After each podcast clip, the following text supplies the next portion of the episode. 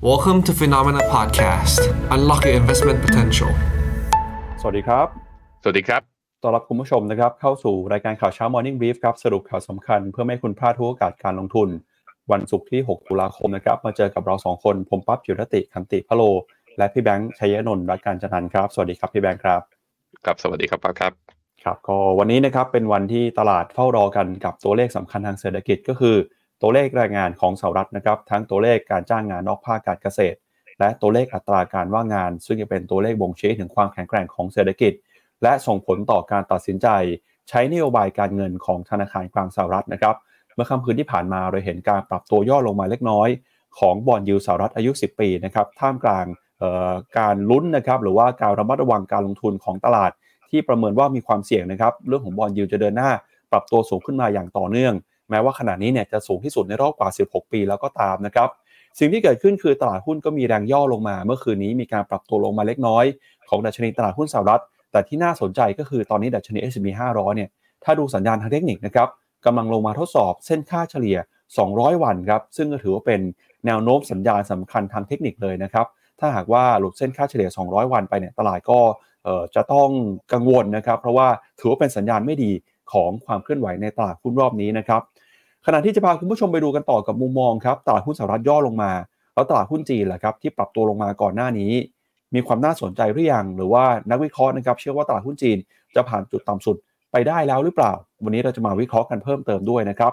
แล้วก็มีปัจจัยเรื่องนึงที่สำคัญก็คือเรื่องของราคาน้ำมันครับ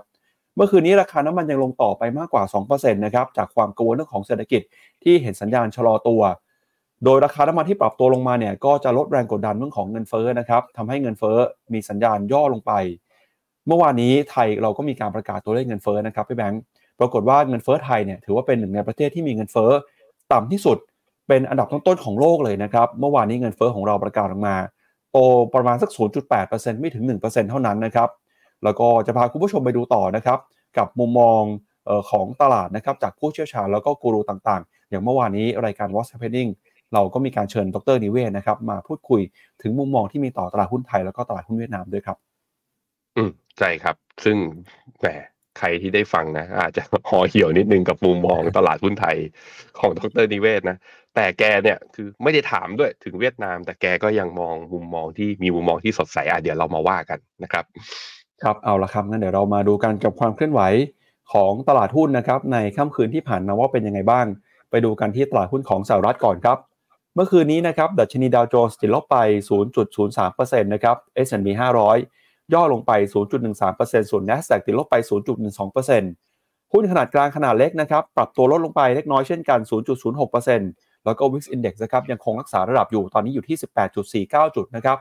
ก็ยังคงเป็นการสะท้อนนะครับถึงความกังวลตลาดที่มีต่อบอลยิวครับเพราะว่าเมื่อวานนี้เนี่ยมีบางช่วงบางตอนนะครับบอลยิวสหรัฐอายุ 10 ปี พุ่งขึ้นไปแตะ 4.8%ครับ ซึ่งก็ถือเป็นจุดที่สูงที่สุดในรอบ 16 ปีเลยนะครับ วันนี้จะมีการประกาศตัวเลขเศรษฐกิจสำคัญ คือตัวเลขการจ้างงานนอกภาคการเกษตร และตัวเลขอัตราการว่างงาน ตลาดก็ยังประเมินนะครับ แล้วก็รอดูท่าทีอยู่ครับว่าจะเป็นยังไง ขณะที่เมื่อวานนี้นะครับ ตัวเลขผู้ขอรับสวัสดิการว่างงาน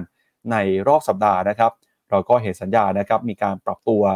เพิ่มขึ้นมาด้วยนะครับ ก็เป็นตัวสะท้อนถึงความเปราะบางของตลาดแรงงาน ในช่วงสัปดาห์นี้ก่อนที่คืนนี้จะมีตัวเลขยืนยันจากนอนฟาร์มเพโรกันอีกครั้งหนึ่งครับผมถ้าดูจากกราฟนะอย่างที่ปั๊บบอกไปเลยว่า ใกล้เส้นค่าเฉลี่ย 200 วันก็จริงแต่ยังไม่หลุดลงมานะ เส้น 200 วันของ S&P 500 ตอนนี้อยู่ที่ 4,205 จุดตีซะ 4,200 ท่วนเนี่ยเมื่อวานนี้ปิดที่ราคา 4,258 ก็เหลืออีกประมาณ 58 จุด หรือคิดเป็นประมาณสัก 1%อย่าหลุด ถ้าไม่หลุดเนี่ยผมคิดว่าก็จะเป็นโซนแนวรับสำคัญทีเดียวที่ตลาดหุ้นอเมริกาจะมีโอกาสปรับตัวขึ้นต่อนะฮะตัว NASDAQ นะครับก็มีการปรับย่อลงมาแต่ว่าก็ปรับย่อน้อยลงล้วร้อยลงล้วเมื่อวานนี้ลบเพียงแค่ 0.12%แล้วก็มาดูดีๆนะครับว่า MACD นี้จะกลับขึ้นมาแล้วให้สัญญาณเป็น buy signal หรือเปล่าอ่าก็น่าสนใจ ถ้าได้กลับขึ้นมาในขณะที่ค่าเงินดอลลาร์เนี่ยจากร้อยเจ็ดนะ ตอนนี้ก็เริ่มกลับมาอยู่ในโซนอ่อนค่า ตอนนี้อยู่ร้อยหกจุดสี่ขอต่ำกว่าร้อยหกหน่อยนะ ให้เห็นนะ ถ้าดอลลาร์ต่ำกว่าร้อยหกเส้นค่าเฉลี่ย200วัน S&P 500ยืนได้ บอลยิว2ปีลงมาต่ำกว่า5%บอลยิว10ปีลงมาสักแถวๆ ประมาณสัก4.6หรือต่ำกว่าลงมาได้ ผมคิดว่าตลาดหุ้นน่าจะกลับเข้าคือไตรมาสสี่เนี่ยภาพมันจะสดใสมากขึ้นเยอะเลย ซึ่งอะไรก็เกิดขึ้นได้นะครับ ผมคิดว่าสิ่งที่เราต้องดูคือคืนนี้ก่อน non farm payroll และ unemployment rate หรืออัตราการว่างงานนั้น ถ้าออกมาในโซนที่ตลาดไปเชื่อว่าเฟดไม่มีโอกาสขึ้นดอกเบี้ยแล้วเนี่ย อันนี้จะเข้าทางเรา ดอลลาร์อ่อนค่าปุ๊บก็เนี่ยสินทรัพย์เสี่ยงก็จะเริ่มทำงานตามสิ่งที่ควรทำในระยะยาวนั่นก็คือควรจะกลับมาเป็นขาขึ้นนั่นเองนะครับอะพี่ปั๊บครับ ครับก็ช่วงนี้นะครับมีประเด็นในฝั่งของบริษัทจดทะเบียนนะครับที่น่าสนใจในหลายบริษัทเลยนะครับเดี๋ยวพาคุณผู้ชมไปดูภาพแผนที่หุ้นหน่อยครับว่าเป็นยังไงบ้าง หนึ่งในบริษัทที่เราติดตามกันมาในช่วงนี้ก็คือหุ้นของเท s l a นะครับเมื่อวานนี้เท s l a ติดลบไป 0.4%แล้วก็หุ้นของ Amazon นะครับก็ย่อลงมาเช่นกัน หุ้นในกลุ่มพลังงานแน่นอนครับว่าพอราคาน้ำมันในตลาดโลก ปรับตัวลดลงมา ราคาก็ติดลบไปด้วยนะครับพาคุณผู้ชมไปดูประเด็นเพิ่มเติมหน่อยครับของมหาเศรษฐีโลก คุณอีลอนมัสนะครับล่าสุดเนี่ยก็มีประเด็นนะครับเรื่องของการถูกสอบสวน โดยทางกรตสหรัฐนะครับ ในฝั่งของสำนักข่าวต่างประเทศครับเขาออกมาเปิดเผยว่าตอนนี้คุณอีลอนมัสครับกำลังถูกสอบสวนครับในกรณีเข้าไปซื้อกิจการของ Twitter นะครับในช่วงปีที่ผ่านมา โดยการสอบสวนนี้นะครับก็เกี่ยวข้องกับการละเมิดกฎหมายหลักทรัพย์ของรัฐบาลกลางในปี 2022 นะครับ หรือว่ากฎหมายนะครับที่เกี่ยวข้องกับการดูแลการเข้าไปควบรวมกิจการ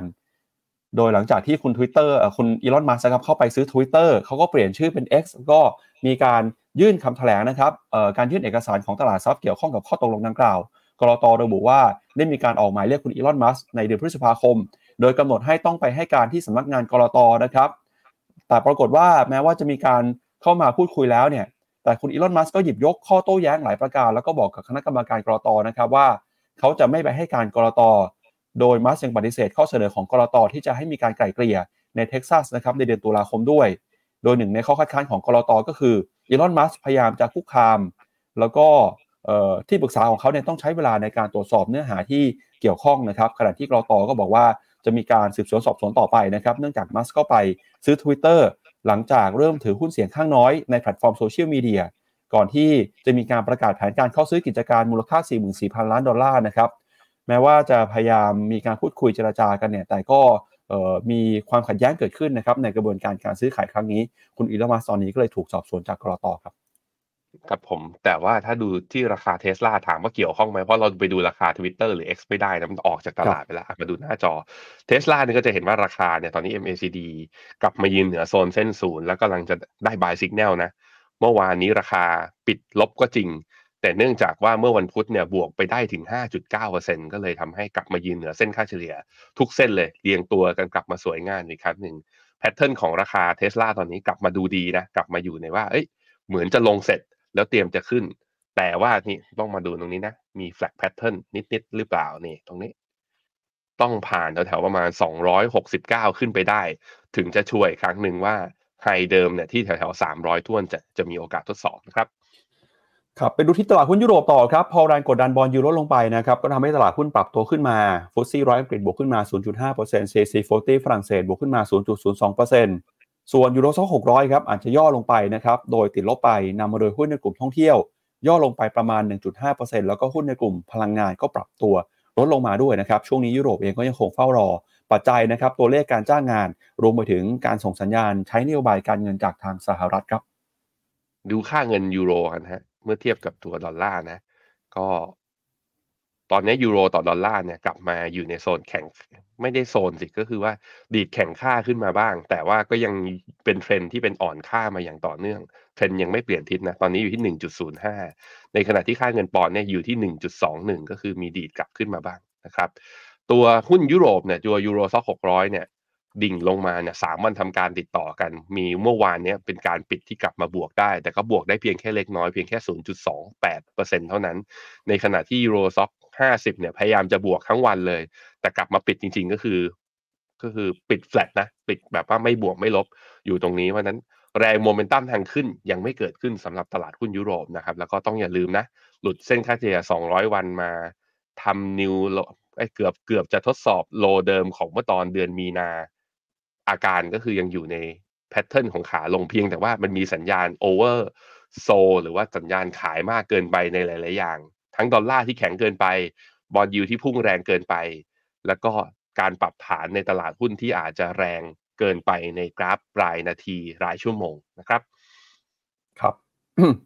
มาดูต่อนะครับกับตัวเลขของตลาดหุ้นเอเชียบ้างครับ วันนี้เปิดมาหุ้นเอเชียก็ฟื้นขึ้นมาได้นะครับ จริงๆ ปรับตัวบวกขึ้นมาได้ตั้งแต่เมื่อวานนี้แล้วอย่างตลาดหุ้นญี่ปุ่นเมื่อวานนี้บวกขึ้นมาได้มากกว่า1%เลยทีเดียวเช้านี้เปิดมาบวกขึ้นมาต่อนะครับมาอยู่ที่ระดับ 31,000 จุด บวกขึ้นมาได้ประมาณ 0.3%ก็แรงกดดันลดลงไปหลังจากที่ bond yield นะครับปรับตัวลงครับออสเตรเลียนิวซีแลนด์นะครับวันนี้ออสเตรเลียบวกแต่นิวซีแลนด์ลบครับหุ้นจีนยังหยุดอยู่นะครับสัปดาห์นี้เนี่ยก็เป็นสัปดาห์สุดท้ายแล้วครับกลับมาวันจันทร์ก็เตรียมตัวรับมือนะครับกับความผันผวนของตลาดหุ้นจีนหลังจากหยุดยาวกันไปฮั่งเส็งฮ่องกงครับ เมื่อวานนี้บวกขึ้นมาได้นะครับเช้านี้เดี๋ยวกำลังจะเปิดแล้วนะครับเดี๋ยวมารอลุ้นกันหุ้นไทยดัชนี SET Index เอง เมื่อวานนี้ก็ลุ้นครับ เพราะว่าเปิดมาตลอดทั้งวันเนี่ยหุ้นไทยซื้อขายกันอยู่ในแดนลบ แต่มาไม่กี่นาทีก่อนหน้าตลาดจะปิดก็พลิกกลับมาเป็นบวกได้นะครับบวกขึ้นมาได้ประมาณ 1.3 จุดมาอยู่ที่ 1,452 จุดนะครับคอสปีเกาหลีใต้วันนี้เปิดมาบวกขึ้นมาได้ 0.4%หุ้นของอินเดียบวกขึ้นมา 0.5 แล้วก็เวียดนามนะครับเมื่อวานนี้เวียดนามก็ลงไปแรงกว่าในภูมิภาคเมื่อโดยเปรียบเทียบ ติดลบไปประมาณ 1.2%ครับครับผมตัวนิกเกอินะฮะก็บวกขึ้นมาได้บ้าง การบวกขึ้นมารอบนี้ก็อยู่แถวๆประมาณ 61.8 นะ ยังหลุดตับหลุดกลับลงไปแต่ว่าก็พยายามที่จะกระโดดขึ้นมา ยังไงก็แล้วแต่มันยังไม่ได้กลับมาเป็นขาขึ้น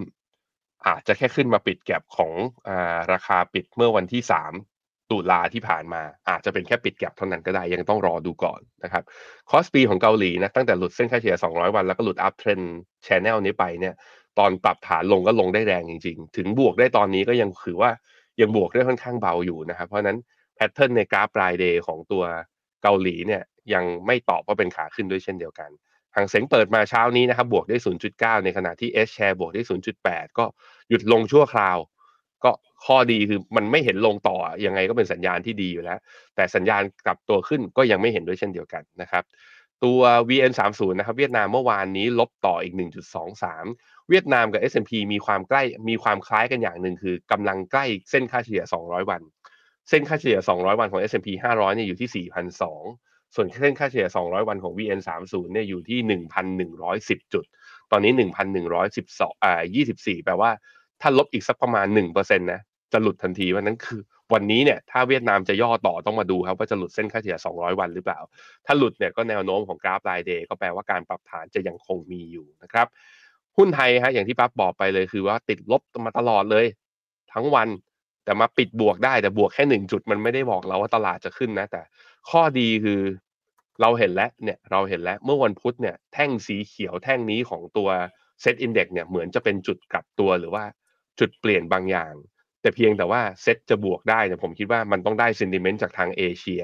คอยพยุงช่วยด้วยเหมือนกัน ซึ่งเราเห็นแล้วภาพรวมเอเชียเช้าเนี้ยที่ใครที่เปิดมาเนี่ยบวกกันหมดเพราะฉะนั้นเชื่อฮะเชื่อว่าเซตเนี่ยจะสามารถบวกกลับขึ้นมาได้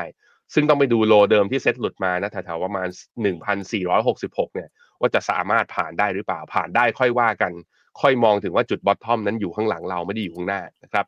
ตัวต่อไปครับอินเดียครับดัชนี Sensex เนี่ยมีการย่อลงมาเมื่อวันพุธนะ ลงมาเกือบเกือบจะทดสอบเส้นค่าเฉลี่ย 100 วัน แล้วมีการดีดกลับค่อนข้างแรง ประมาณสักบวก 0.62%เมื่อวันพฤหัสคือเมื่อวานนี้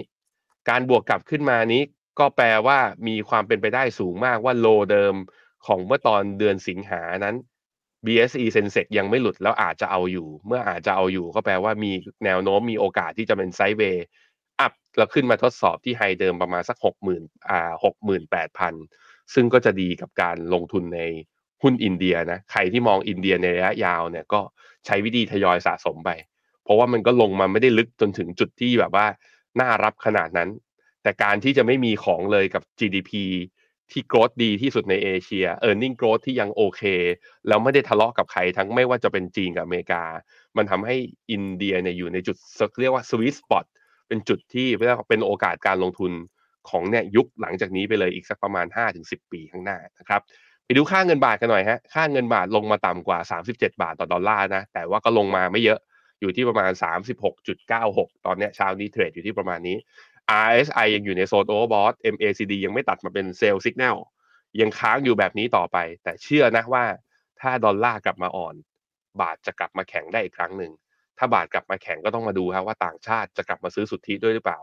ถ้ากลับมาซื้อสุทธิได้ด้วยเนี่ย ผมคิดว่าหุ้นไทยน่าสนเก่งกำไรระยะสั้นเหมือนกันนะครับครับไปดูต่อครับราคาทองคำราคาน้ำมันนะครับ เมื่อคืนนี้ราคาทองคำก็ลดแรงกดดันครับหลังจากที่ค่าเงินดอลลาร์นะครับเอ่ออ่อนค่าไปแต่อย่างไรก็ตามเนี่ยสุดท้ายแล้ว ทองคำไม่สามารถกลับมายืนเป็นบวกได้ ติดลบติดต่อกันเมื่อคืนนี้เป็นวันที่ 9 แล้วนะครับร่วงลงมา 9 วันทำการติดต่อกันครับเช้านี้ราคามายืนอยู่ที่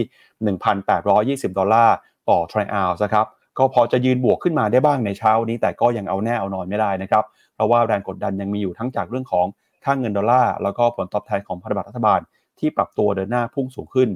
ส่วนทิศทางของราคาน้ำมันนะครับ ราคาน้ำมันดิบ WTI ครับ 82 ดอลลาร์ต่อบาร์เรล ราคาน้ำมันดิบเบรนท์นะครับ 84 ดอลลาร์ต่อบาร์เรล ตอนนี้ตลาดกังวลกันกับเรื่องของเศรษฐกิจที่ส่งสัญญาณชะลอตัว จะเข้ามากดดันนะครับ demand หรือว่าความต้องการใช้น้ำมันให้หายไป พอเป็นแบบนี้นะครับ ก็ทำให้ราคาน้ำมัน ปรับตัวลดลงมาด้วย ไปดูภาพกันของราคาทองคำที่อยู่ในตลาดซื้อขายของบ้านเรากันหน่อยฮะข้อมูลจาก finnomena.com/gold นะครับล่าสุดเช้านี้เนี่ยคือราคาทองคำแท่งครับพี่แบงค์96.5%จริง ๆ คือหลุดมาตั้งแต่เมื่อวานนี้แล้วครับเช้านี้มายืนอยู่ที่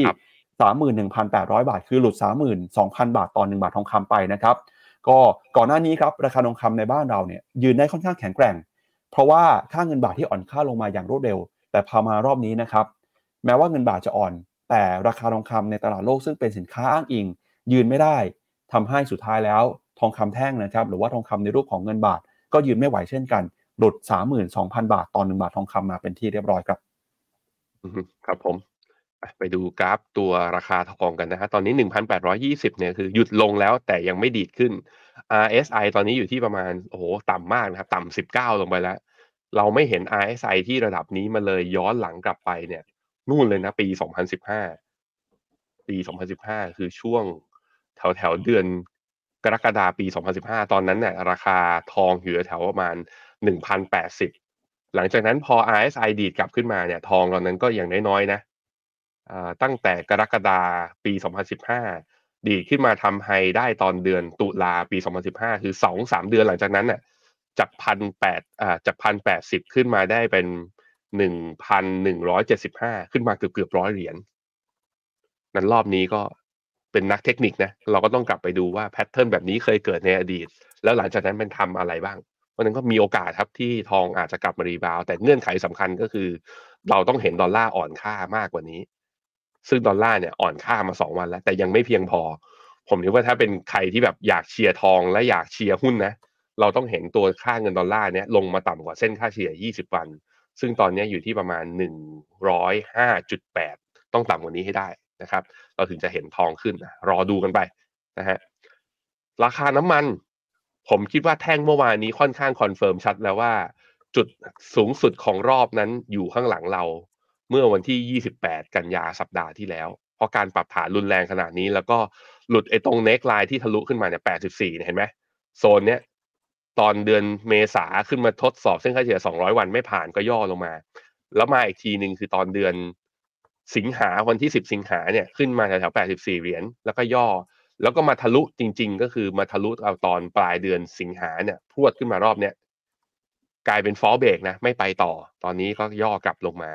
นั้นผมคิดว่าแนวรับของราคาน้ำมันอาจจะลงมาแถวเนี่ยครับ 79 เหรียญที่เส้นค่าเฉลี่ย 100 วัน แล้วก็ 77 เหรียญที่เส้นค่าเฉลี่ย 200 วัน แรงกดดันเรื่องเงินเฟ้อน่าจะปรับตัวลดลง และนั่นก็อาจจะแปลว่าตลาดจะเบาใจได้ว่าเฟดจะไม่รีบขึ้นดอกเบี้ย เนี่ยแหมข่าวทุกอย่างมันงวดเข้ามานะว่า นี่คือจังหวะซื้อหุ้น รออย่างหนึ่งครับ รอให้ดอลลาร์มันอ่อนจริง ๆ หน่อย อยากเห็นตรงนี้นะครับ ครับ ก็ ดอลลาร์นะครับจะอ่อนหรือเปล่าเนี่ยไม่แน่ใจวันนี้มีมุมมองของนักวิเคราะห์นะครับ แล้วก็มีมุมมองของตลาดหลากหลายท่านเลยทีเดียวนะที่เขาประเมินว่าผลตอบแทนของพันธบัตรรัฐบาลสหรัฐเนี่ยจะเดินหน้าปรับตัวขึ้นไปต่อ ขณะที่ค่าเงินดอลลาร์นะครับก็มีโอกาสที่จะกลับขึ้นมาแข่งค่าด้วยนะครับ เดี๋ยวเราไปดูกันทีละประเด็นนะฮะเริ่มจากประเด็นในฝั่งของตลาดตราสารหนี้ก่อนนะครับ โดยล่าสุดเนี่ยเราจะเห็นว่า position นะครับของนักทุนในตลาดสัญญาซื้อขายโล่วงหน้า ที่ไปเปิดสถานะนะครับ เก่งกำไรในตลาดตราสารหนี้ ตอนนี้ก็กำลังปรับตัวเพิ่มสูงขึ้นมานะครับ โดยเฉพาะอย่างยิ่ง position นะครับในฝั่งของ option นะครับในตราสารหนี้ด้วยฮะสิ่งที่เกิดขึ้นก็คือ ตอนนี้นะครับถ้าไปดูข้อมูลของ s มีกรุ๊ปเนี่ยจะเห็นว่า Open Interest นะครับหรือว่าสถานะคงค้างของเดือนพฤศจิกายนครับ ปรับตัวพุ่งขึ้นไปนะครับ อยู่ในระดับประมาณ 6 0แสนกว่าสัญญาครับ ซึ่งก็เป็นสูงจุดที่สูงที่สุดนะครับ เป็นประวัติการณ์เลยทีเดียวครับ Open Interest นี่ก็เป็นตัวสะท้อนนะครับว่า trader เข้ามาเก็งกำไรในตลาดตราสารหนี้เพิ่มมากขึ้น ทั้งในฝั่งของ short ก็คือ มองว่าจะปรับตัวลงแล้วก็ในฝั่งของรอนะครับ ก็คือมองว่าจะปรับตัวขึ้นมานะครับ โดยระดับนี้เนี่ยนะครับเป็นตัวสะท้อนที่เห็นถึงมูลค่าความเสี่ยงนะครับที่มีการเข้าไปเก็งกำไรกันมากกว่า 25 ล้านดอลลาร์นะครับ แล้วก็ตอนนี้ครับสิ่งที่ตลาดเฝ้ารออยู่ก็คือตัวสัญญาของ SOFR contract ของเฟดเองเนี่ยก็มีการโชว์ด้วยเช่นกันนะครับว่าเฟดมีโอกาสเดินหน้าปรับขึ้นดอกเบี้ยในเดือนพฤศจิกายนที่จะถึงนี้ ตลาดก็ให้น้ำหนักอยู่ที่ประมาณ 30%นะครับขณะที่มุมมองของคณะกรรมการเฟดอีกท่านหนึ่งครับก็คือคุณโทมัสบาร์กินประธานเฟดสาขาริชมอนด์เนี่ยเขาก็บอกว่า จากมุมมองของเขาที่เห็นการปรับตัวขึ้นมาของผลตอบแทนพันธบัตรรัฐบาลสหรัฐนะครับที่เดินหน้าปรับตัวขึ้นมาได้อย่างแข็งแกร่ง เป็นตัวสะท้อนครับว่าเศรษฐกิจของสหรัฐ ยังคงมีพื้นฐานที่ดี มีการปรับตัวขึ้นมาได้อย่างต่อเนื่องมีการเติบโตนะครับ แล้วก็สถานะทางการคลังเนี่ยก็ยังคงแข็งแกร่งเช่นกัน โดยการปรับตัวขึ้นมานะครับของ bond yield ในรอบนี้ ก็เป็นตัวสะท้อนนะครับถึง supply ครับของฝั่งตราสารหนี้นะครับที่เพิ่มมากขึ้น โดยคุณบาร์กินก็บอกว่า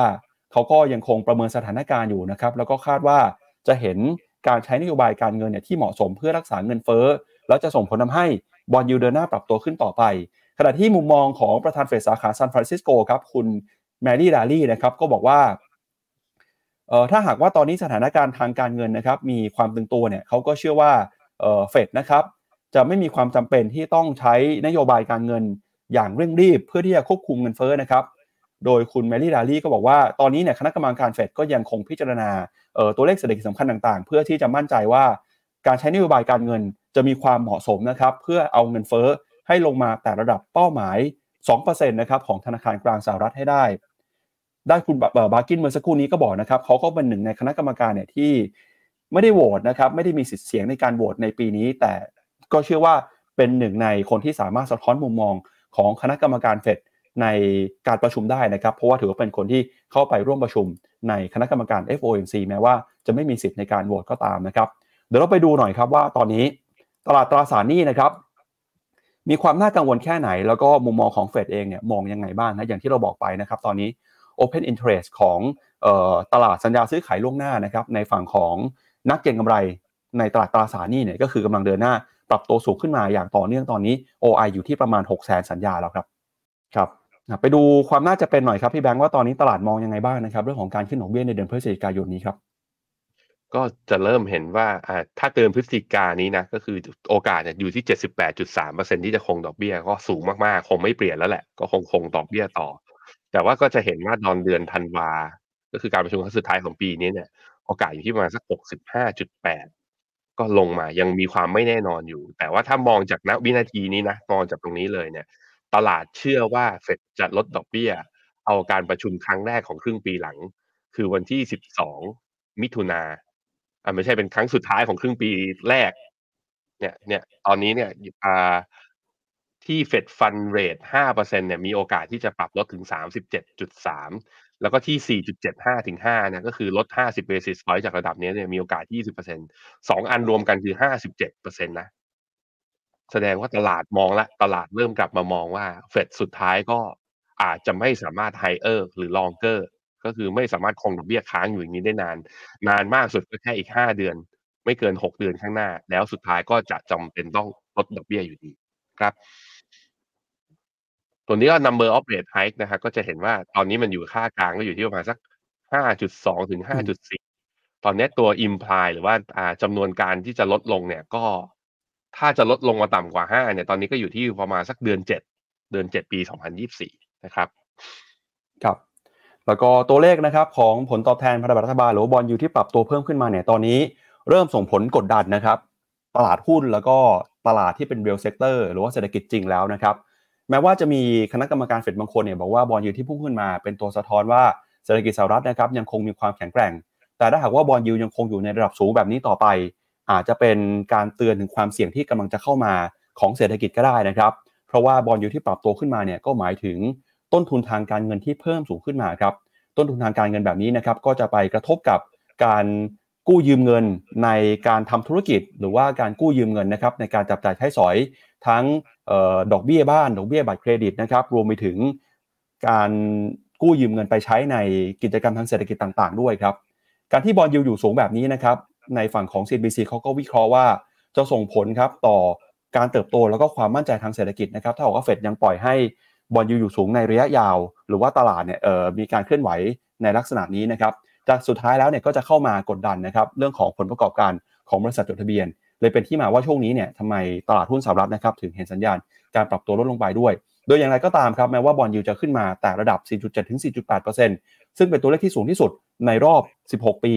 แต่ข้อมูลบ่งชี้นะครับหลายคนก็เชื่อว่ายังมีโอกาสครับที่บอลยูจะเดินหน้า ปรับตัวขึ้นไปต่อ ก่อนหน้านี้เราก็เคยเอามาเล่าให้ฟังกันนะครับว่านักวิเคราะห์หลายราย เชื่อว่า บอลยูเนี่ยมีโอกาสปรับขึ้นไปถึง 5%เลยทีเดียวนะครับ อืมครับผมที่วอนยิวสูงเนี่ยมันจะมีตัว e a r n i n g yield gap นะที่เคยบอกไว้ ว่าถ้าใครลงทุนหุ้นแล้วปันผลได้สักสี่เปอร์เซ็นแล้วกับตราสารหนี้เนี่ย ถือไปนิ่งๆนะจนครบกำหนดแล้วก็ได้ยิวสี่เปอร์เซ็นด้วยเนี่ยคนที่เขาบอกว่านักลงทุนที่มีเหตุผล จะเลือกถือสินทรัพย์ที่เสี่ยงต่ำในขณะที่อัตราผลตอบแทนเท่ากัน อันนี้ก็เป็นมุมหนึ่งที่มันจะกดดัน ยกเว้นแต่ว่าเนื่องจากว่า บริษัทจดทะเบียนน่ะถ้ามีความสามารถในการทำกำไรใช่ไหมยอดขายโตขึ้นกำไรเพิ่มขึ้น e a r n i n g growth เพิ่มขึ้น อัตราการจ่ายปันผลก็อาจจะเพิ่มสูงขึ้นด้วยตามไปด้วยก็เป็นไปได้ ตรงมุมนั้นแหละมันก็เลยทำให้เห็นว่า ถึงแม้ภาพรวมตลาดหุ้นอเมริกาอาจจะไม่ได้ดูสวยงามเท่ากับตอนที่ low interest rate environment หรือว่าตอนดอกเบี้ยภาวะดอกเบี้ยมันต่ำสุดๆ อย่างนั้นนะแต่มันก็ยังมีโอกาส ถ้ามันเจอคือหุ้นผู้ชนะ มันคือหุ้นที่สามารถฝ่าวิกฤตและมีหนี้ต่ำอยู่แล้วนะครับ คราวนี้ในแง่หนึ่งก็คือ มันเริ่มเห็นสัญญาณบางอย่างว่าเศรษฐกิจอเมริกากำลังจะกลับมาฟื้น ซึ่งก็จะลดโอกาสในการเกิด recession ไปได้ด้วย นั่นก็คือตัวเลข ISM ทั้งในขา manufacturing PMI แล้วก็ service PMI เนี่ยในช่วงตั้งแต่เดือนมิถุนากรกฎาที่ผ่านมา เริ่มกลับมาดีดตัวขึ้น โดยที่ manufacturing PMI ตอนนี้อยู่ที่ประมาณสัก 49 ถ้าเกิน 50 ก็แปลว่ากลับมาขยายตัวอีกครั้งหนึ่งผมคิดว่าตรงนี้ก็เป็นอีกตัวหนึ่งนะเป็นโมเมนตัมที่ทำให้เรามั่นใจได้ว่าอเมริกา ไม่ recession อย่างน้อยๆก็ปีนี้ หรือว่าครึ่งปีแรกของปีหน้าก็ยังนั้นโอกาสลงทุนยังอยู่ในหุ้นอเมริกาเนี่ยยังมีอยู่นะครับในแง่ของ GDP now นะครับ ปรับเพิ่มประมาณการตัวไตรมาสสี่นี้ก็คืออยู่ที่ระดับประมาณสัก 4.8%ซึ่งนี่แหละก็ไตรมาสหนึ่งสองจุดหนึ่งไตรมาสสองสองไตรมาสสามนี่จะโต 4.8 แล้วปีนี้อเมริกาจะ recession ได้อย่างไร แล้วไตรมาสสี่ปกติเป็น high season ด้วยใช่ไหมครับ ทั้ง Santa Claus rally ทั้ง Happy New Year เทศกาลจับจ่ายใช้สอยก็มากระจุกตัวกันอยู่ในไตรมาสสี่ด้วยเหมือนกัน เพราะนั้นถ้าไม่มีเหตุการณ์อะไรเซอร์ไพรส์นะ ก็ในขาของการ consumption หรือเศรษฐกิจอเมริกาก็ยังน่าจะเดินหน้าต่อไปด้วยเช่นเดียวกันครับครับแล้วก็ตัวเลขสำคัญในค่ำคืนนี้นะครับก็คือตัวเลขการจ้างงานครับ วันนี้เนี่ยเวลาประมาณหนึ่งทุ่มครึ่งตามเวลาประเทศไทยนะครับ ที่สหรัฐอเมริกาจะมีการเปิดเผยตัวเลขการจ้างงานนอกภาคการเกษตร รวมไปถึงตัวเลขอัตราการว่างงานด้วยนะครับ เดี๋ยวเรามาดูกันหน่อยตลาดมองเป็นยังไงบ้างครับ วันนี้จะมี 3 ตัวเลขสำคัญนะครับ ก็คืออัตราค่าจ้างรายชั่วโมงครับ ตลาดประเมินว่าจะอยู่ที่ 0.3%นะครับ เพิ่มขึ้นมา ตัวเลขนอนฟาร์มเพโรการจ้างงานนอกภาคการเกษตร ตลาดคาดการณ์ว่าจะอยู่ที่ 170,000ตำแหน่งที่จะเพิ่มขึ้นนะครับ แล้วก็ตัวเลขอัตราการว่างงานจะอยู่ที่ 3.7%นะฮะ ก็ดู 2 ตัวเลขนี้นะครับ คือนอนฟาร์มเพโรเนี่ย170,000ครับ ถ้าสูงกว่า 1 7 0 0 0 0 แบบนี้อาจจะไม่เป็นผลดีต่อตลาดหุ้นเพราะเป็นตัวสะท้อนเศรษฐกิจแข็งแกร่งเศรษฐกิจแข็งแกร่งเฟดก็จะมีความมั่นใจเรื่องของการขึ้นดอกเบี้ย ส่วนตัวเลขอัตราการว่างงานนะครับ 3.7%ก็ดูให้ดีครับว่า ห้ามลงมาต่ำกว่า 3.7 เยอะๆ ถ้าหากว่าการจ้างงานมีมากขึ้นอัตราการว่างงานก็จะลงไป ถ้าหากว่าเศรษฐกิจแข็งแกร่งก็เหมือนเดิมครับเฟดก็จะยิ่งมั่นใจเรื่องของการเดินหน้าขึ้นดอกเบี้ยครับครับผมครับทุ่มครึ่งนะครับวันนี้รอดูกันนะครับคนที่มีสินทรัพย์อย่างดอลลาร์ ค่าเงิน แล้วก็รวมไปถึงทองคำเนี่ยระมัดระวังกันให้ดีครับ ก็จากประเด็นนะครับ เรื่องของ bond yield ไปแล้วครับ มุมมองของตลาดผ่าน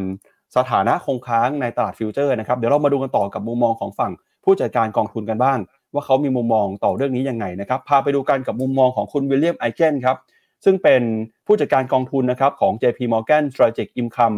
Opportunity Fund ครับเขาก็บอกว่าตอนนี้เนี่ยเขาเห็นความเสี่ยงครับที่บอลยูนะครับของสหรัฐจะเดินหน้า ปรับตัวเพิ่มสูงขึ้นมา เมื่อสักครู่นี้เราคุยกันไป เราบอกว่าตลาดทั่วๆไปเนี่ยเขามองกันว่าจะสูงขึ้นไปประมาณ 5%แต่คุณ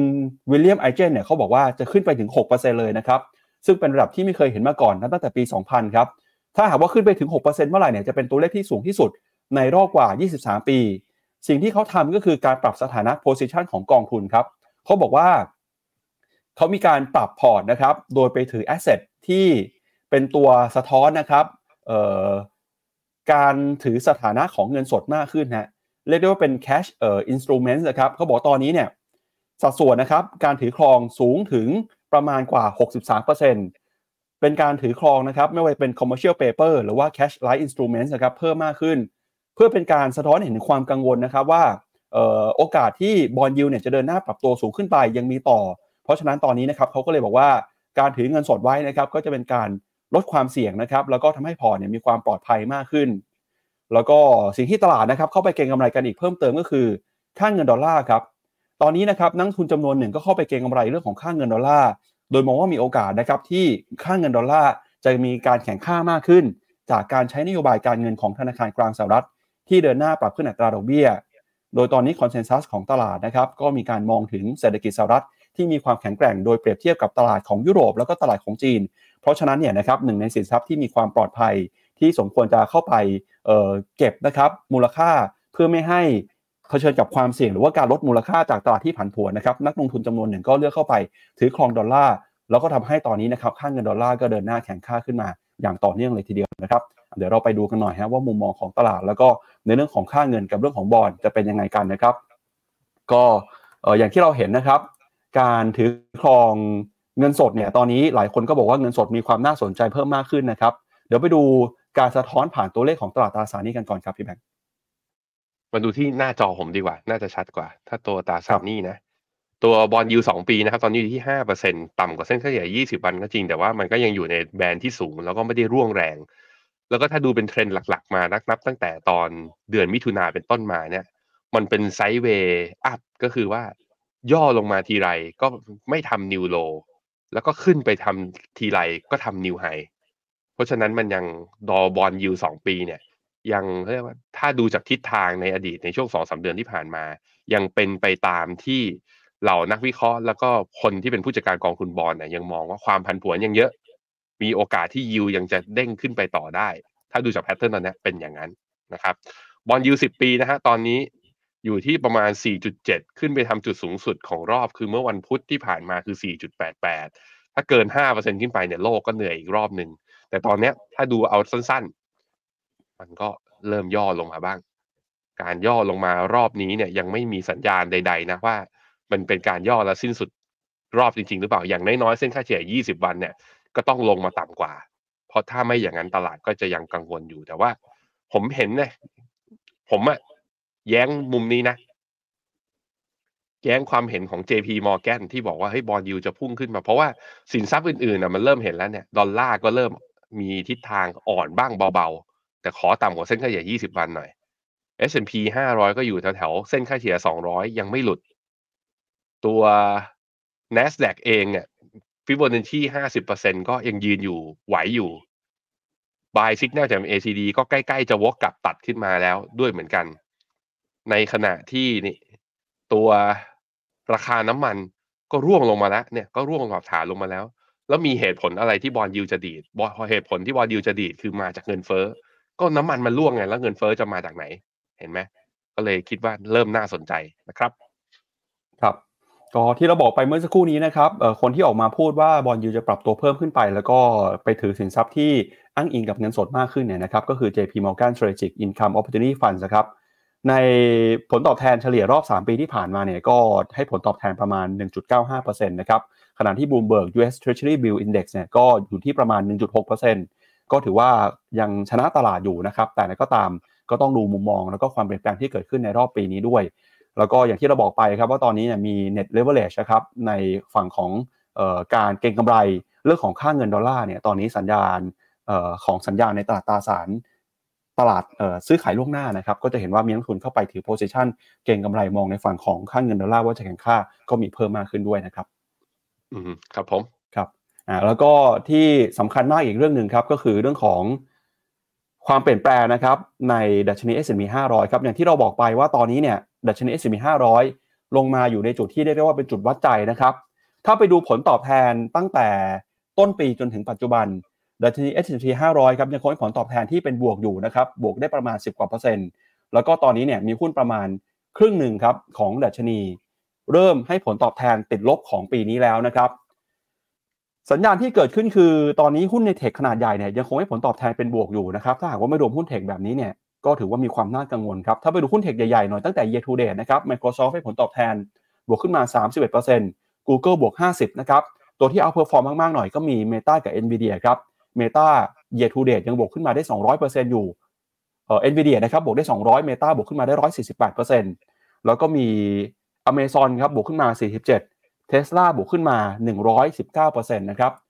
ทำไมตอนนี้ดัชนี S&P 500 ถึงมีความน่ากังวลครับ พาคุณผู้ชมไปดูภาพสัญญาณทางเทคนิคกันหน่อยฮะล่าสุดเนี่ยตอนนี้นะครับดัชนี S&P 500กำลังลงมาทดสอบ เส้นค่าเฉลี่ย 200 วันครับที่ระดับ 4,200 จุด ซึ่งเส้นค่าเฉลี่ย 200 วันเนี่ยก็ถือว่าเป็น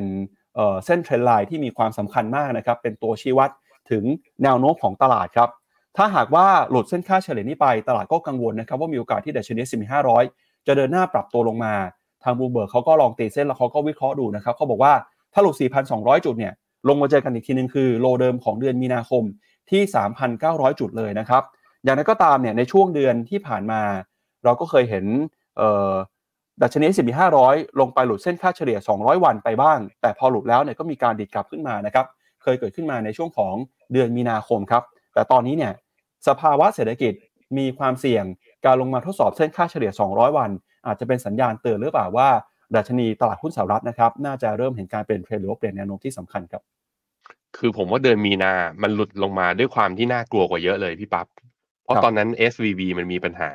แล้วเราก็ไม่รู้ว่ามันจะแบงค์รับหรือเปล่าจนกระทั่งก็เฟดก็เข้ามาการันตีใช่ไหมใครมีบอลก็เอาไปตึ๊งกับเฟดแล้วเฟดก็ปล่อยเงินกู้ออกมาให้ ไม่ต้อง mark to market ไม่ต้องไป mark loss ใน balance sheet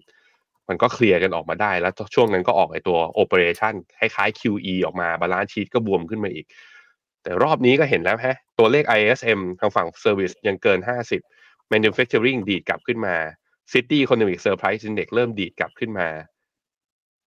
Goldman Sachs ออก paper บอกว่าโอกาสในการเกิด recession นั้น drop ลงไปแล้ว เฟดไม่น่าจะขึ้นดอกเบี้ยต่อและลดดอกเบี้ยปีหน้ากำลังอยู่ในไตรมาสสามงบน่าจะออกมาดี ไตรมาสสี่มักจะเป็นไตรมาสที่เป็นไฮซีซั่นเหตุผลทั้งหมดทั้งมวลมันเหมือนคือแต่มันก็เป็นอย่างนี้นะมันก็ห้ามประมาทด้วยเหมือนกันคือ เหตุผลทั้งหมดทั้งมวลมันดูแบบว่าแหมน่าเชียร์หุ้นน่าจะเข้าหุ้นอเมริกาจังเลย แต่อะไรก็เกิดขึ้นได้แหละ ถ้ามันหลุดเส้นค่าเฉลี่ย 200 วันมาจริง ๆ ก็ไอ้ภาพที่บอกมาทั้งหมดอย่างเงี้ยเดี๋ยวตลาดก็คงมาหาข่าวว่ามันลงเพราะอะไร แต่ว่าในทางในในมุมมองของผมอะมันปัจจัยความกลัวยังอยู่ในตลาดค่อนข้างเยอะ ถามนักลงทุนเวลาคุยกับใครก็บอก มันจะขึ้นได้จริงเหรอเศรษฐกิจอเมริกาดีจริงเหรอยังเกิดคำถามอยู่มากมาย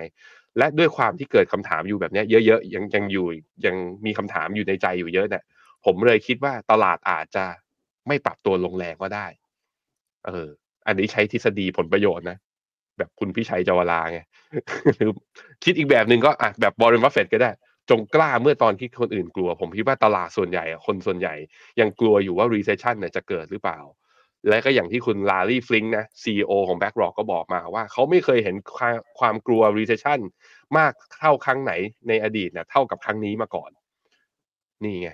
จงกล้าเมื่อคนอื่นกลัว ประเด็นคือตอนเราอะกล้ามาตลอดเลยบางคนก็จะบอกอย่างนี้นะกล้ามาตลอดเลยไม่เห็นตลาดมันจะให้ผลตอบแทนสักทีหนึ่งอะนั่นก็ว่ากันกล้าผิดที่หรือเปล่านะครับ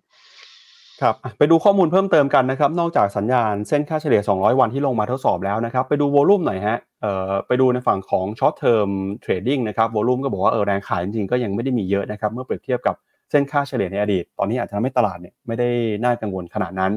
นอกจากนี้นะครับ S&P 500เนี่ยถือว่าเป็นดัชนีที่ค่อนข้าง outperform แข็งแกร่งนะครับกว่าตลาดแล้วก็น้ำหนักเอ่อ S&P 500 Top Equal Weight ก็ตอนนี้ก็คือมีการปรับตัวขึ้นมานะครับ สูงที่สุดนะครับ ย้อนหลังกลับไปตัวนี้ในตัวนี้วิธีการรอบหลังปีวิธีการก็คือเอาห้าห้าร้อยตัวเนี้ยใน S&P ห้าร้อยอะพี่ปั๊บมัน Market Cap มันเรียงจากใหญ่ไปเล็กครับเขาวิธีคืออย่างนี้ สมมุติว่าไม่เรียง Market Cap แล้วเอามาหารเท่าอะแล้วเอา S 5 S&P 500 Index เนี่ย มาเปรียบเทียบกับ performance ของ S&P 500 ที่เป็น equal weight นะ ถ้ามันอยู่แบรนด์บนแสดงว่า S&P 500 ที่เป็น market A มัน performance ดีกว่า ตอนเนี้ยมัน performance ดีกว่านับตั้งแต่ไปถึงปี2000ไอปี 1999 แปลว่าอะไร แปลว่า การ performance ของ S&P 500 กระจุกอยู่ที่ Big Cap ถ้าคุณไปลงไอตัวไอตัว small cap หรือ Russell 2000น่ะ performance ไม่ดี ตรงนี้มันเพราะฉะนั้นมันตีความได้ว่าการบวกรอบนี้ของ S&P 500 เป็นการบวกกระจุก แต่ยังคือ return ในภาพรวมทั้งหมดน่ะยังไม่ได้ดีมากครับครับแล้วก็สัญญาณเทคนิคก็ไม่ได้บ่งชี้ไปทางเดียวว่าจะลงนะครับ เพราะว่าไปดูเส้นค่าเฉลี่ยเนี่ยระยะสั้นกับระยะยาวก็สัญญาณที่ไม่ตรงกัน เพราะว่าเส้นค่าเฉลี่ยระยะสั้นนะครับ สัญญาณเทคนิคระยะสั้นเนี่ยบอกว่า oversold แต่สัญญาณเทคนิคระยะยาวบอกว่ายังขายไม่จบนะครับมีโอกาสที่ขายลงไปต่อ ก็ต้องมาดูกันครับสุดท้ายแล้วว่าตลาดจะเลือกทางไหนนะครับแต่ก็เป็นหนึ่งในจุดที่เอาไว้ดูแล้วกันครับว่ามันมีสัญญาณมีความเสี่ยงเกิดขึ้นจะได้ปรับพอร์ตหรือว่าเตรียมตัวรับมือถ้าหากว่าเกิดเหตุการณ์ที่ไม่คาดคิดนะครับ ครับผมครับจากตลาดหุ้นสหรัฐไปแล้วพาไปดูตลาดหุ้นจีนนะฮะตลาดหุ้นสหรัฐมีสัญญาณว่าจะปรับตัวลง แต่ตลาดหุ้นจีนเนี่ยที่ลงมาก่อนหน้านี้ ลงกันจบหรือยังหรือว่าจะกลับตัวได้แล้วนะครับพาไปดูมุมมองของบรรดานักวิเคราะห์แล้วก็ผู้จัดการการเงินกันหน่อยนะครับ สำนักข่าวบลูเบิร์กครับรายงานผลสำรวจความคิดเห็นของนักวิเคราะห์ แล้วก็ผู้จัดการการเงินนะครับในฮ่องกงแล้วก็จีนแผ่นดินใหญ่ ในจำนวน 15 คนเนี่ยเขาบอกว่าผู้ตอบแบบสำรวจ 9 คนจาก 15 คน โดยคิดเป็นสัดส่วน 60%นะครับมองว่าภาคอสังหาริมทรัพย์ของจีน ยังไม่ถึงจุดที่เลวร้ายที่สุด โดยธุรกิจในภาคอสังหาเนี่ยจะเลวร้ายลงไปได้มากกว่านี้อีกนะครับแล้วก็จะผลักดันให้นักทุนมีการเคลื่อนย้ายเงินออกจากตลาดหุ้นจีนครับโดยผู้ตอบแบบสอบถาม 6 รายจาก 15 ราย อันนี้เป็นส่วนน้อยแล้วนะครับ คิดเป็น 14%ครับก็บอกว่าภาคอสังหาริมทรัพย์นะครับเป็นความเสี่ยงที่ใหญ่ที่สุดของตลาดจีนในไตรมาสสุดท้ายของปีนี้ ความเชื่อมั่นของนักทุนต่อภาคอสังหาริมทรัพย์จีนนะครับก็ปรับตัวลงมาอย่างต่อเนื่องเลยครับ ส่งผลให้ดัชนีหุ้นนะครับที่อยู่ในการติดตามของ Bloomberg Intelligence Index เนี่ยปรับตัวลงไปต่ำที่สุดในรอบ 12 ปีครับ แต่สำหรับตลาดหุ้นจีนนะครับภาพรวมตอนนี้เริ่มมีสัญญาณดีขึ้นมาเล็กน้อย เพราะนักทุนส่วนใหญ่มีทัศนคติที่ดีต่อตลาดหุ้นจีนเพิ่มมากขึ้น เนื่องจากมาตรการการสนับสนุนนะครับของภาครัฐ แล้วก็มูลค่าตลาดที่ปรับตัวลงมา มีความน่าสนใจ โดยประมาณ 70%ของผู้ทำแบบสอบถามนี้เขาบอกว่า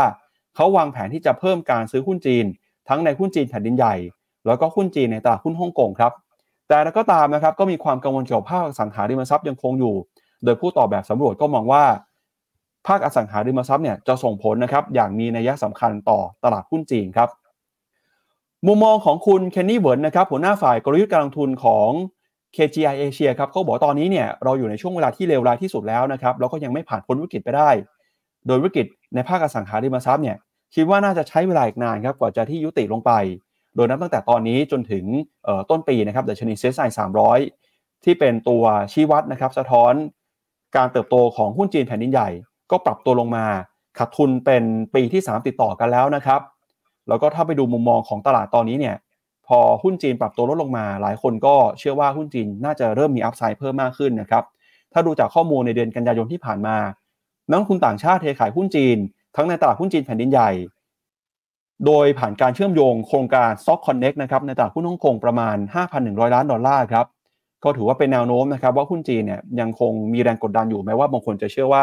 จีนน่าจะผ่านจุดที่ต่ำที่สุดไปแล้วก็ตามครับ ไปดูข้อมูลหุ้นจีนเพิ่มเติมกันหน่อยนะครับ ก็เมื่อสักครู่นี้เป็นมุมมองของบรรดานักวิเคราะห์นะครับ แล้วก็รวมไปถึงฝั่งของผู้จัดการกองทุนนะครับที่มีมุมมองต่อตลาดหุ้นจีน เดี๋ยวเราไปดูหน่อยฮะว่าภาคอสังหาริมทรัพย์ถ้าดูจากข้อมูลเศรษฐกิจจริงตอนนี้เนี่ยถือว่าน่ากังวลแค่ไหนนะครับแล้วก็มีสัญญาณที่เริ่มจะฟื้นตัวหรือยังครับอืมครับผมก็จะเห็นว่าราคาบ้านนะของที่จีนเองเนี่ยเอ่อที่บ้านที่เริ่มสร้างใหม่เนี่ย เพิ่มขึ้นในอัตราที่ลดลง การเพิ่มขึ้นที่ในอัตราที่ลดลงก็แปลว่าคนซื้อน่ะน้อยลง หรือมันอาจจะเป็นเพราะ supply อื่นในล้นในตลาดนะคนซื้ออาจจะไปซื้อบ้าน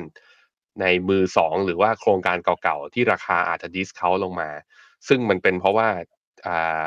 developer อาจจะต้องเขาเรียกว่า เพื่อไม่ให้มันหนี้สินล้นพ้นตัว ก็อาจจะจะเป็นต้องระบายของที่มีในสต็อกมามากขึ้นกว่าเดิม แล้วตัว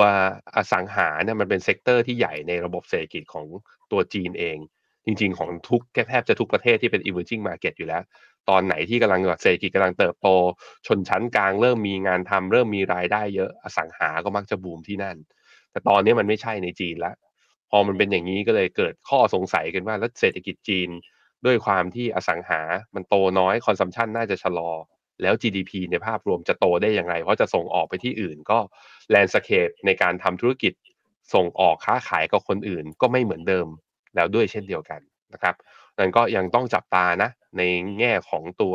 ภาคอสังหาในจีนที่กระทบกับตัวภาพรวมของ GDP ของเขา รวมถึงตัวสงครามการค้าที่ยังเกิดขึ้นนั้น ทุกอย่างยังเป็นปัจจัยที่ทำให้กดดันให้ตลาดหุ้นจีนนั้นเทรนขาขึ้นระยะยาว เรายังจำเป็นที่จะต้องรอต่อไป แต่ตลาดจีนเนี่ยมองอีกมุมหนึ่งก็เป็นตลาดที่ใหญ่มาก การจำนวนประชากรพันสี่ร้อยล้านคน ตอนนี้ค่าแรงเขาไม่ได้ต่ำเหมือนเราด้วยนะ คือก็ขึ้นมาเป็นประเทศที่แบบว่าเออค่าแรงสูง GDP เคยไป per capita ก็สูงกว่าเราสองสามเท่าไปแล้วนั้นถ้าเขาสามารถที่จะกระตุ้นการบริโภคกลับมาได้เนี่ย แค่นี้นะผมคิดว่าคนจีนกลับมาจับจ่ายใช้สอยเมื่อไหร่ ผมคิดว่าเศรษฐกิจทางฝั่งเอเชียก็เปลี่ยนไปจากเดิมเยอะนะครับ ครับ อีกหนึ่งสินทรัพย์ที่ปรับตัวลงมาอย่างรวดเร็วในรอบนี้ก็คือราคาน้ำมันครับ เมื่อคืนนี้ราคาน้ำมันลงไปต่อนะครับ ตอนนี้เนี่ยถ้าดูสัญญาณเทคนิคคือเส้นค่าเฉลี่ย 50 วันหลุดลงไปแล้วนะครับ ราคาน้ำมันเมื่อคืนนี้ปรับตัวลงไปอีกกว่า 2%เลยครับหลังจากที่มีการเปิดเผยตัวเลขนะครับ ไม่ว่าจะเป็นดัชนีผู้จัดการฝ่ายจัดซื้อ PMI ภาคบริการค่าสุดท้ายนะครับโดย S&P Global ก็บอกว่าตอนนี้เนี่ยเห็นสัญญาณชะลอตัวลงมาอย่างต่อเนื่อง ADP นะครับก็บอกว่าการจ้างงานในภาคเอกชนเพิ่มขึ้นมาน้อยกว่าคาด ขณะที่ EA ก็บอกว่าซอกน้ำมันดิบเบนซินเนี่ยปรับตัวเพิ่มขึ้นมากว่า6ล้าน5แสนบาร์เรลมากกว่าที่นักวิเคราะห์คาดการไว้ ก็เป็นตัวสะท้อนนะครับว่าตลาดยังคงกังวลกับเรื่องของเศรษฐกิจ ที่ชะลอตัวลงมาจากดอกเบี้ยที่ปรับตัวขึ้นมาอย่างรวดเร็วนะครับส่งผลทาให้ราคาน้ำมันก็ร่วงลงไป โดยตอนนี้ครับนักวิเคราะห์หลายคนเริ่มมองแล้วว่า ถ้าราคาน้ำมันยังลงไม่หยุดแบบนี้ มีโอกาสครับที่กลุ่ม o อเปกน่าจะเข้ามาแทรกแซงเพื่อพยุงราคาน้ำมันไม่ให้ตกต่ำลงไปนะครับ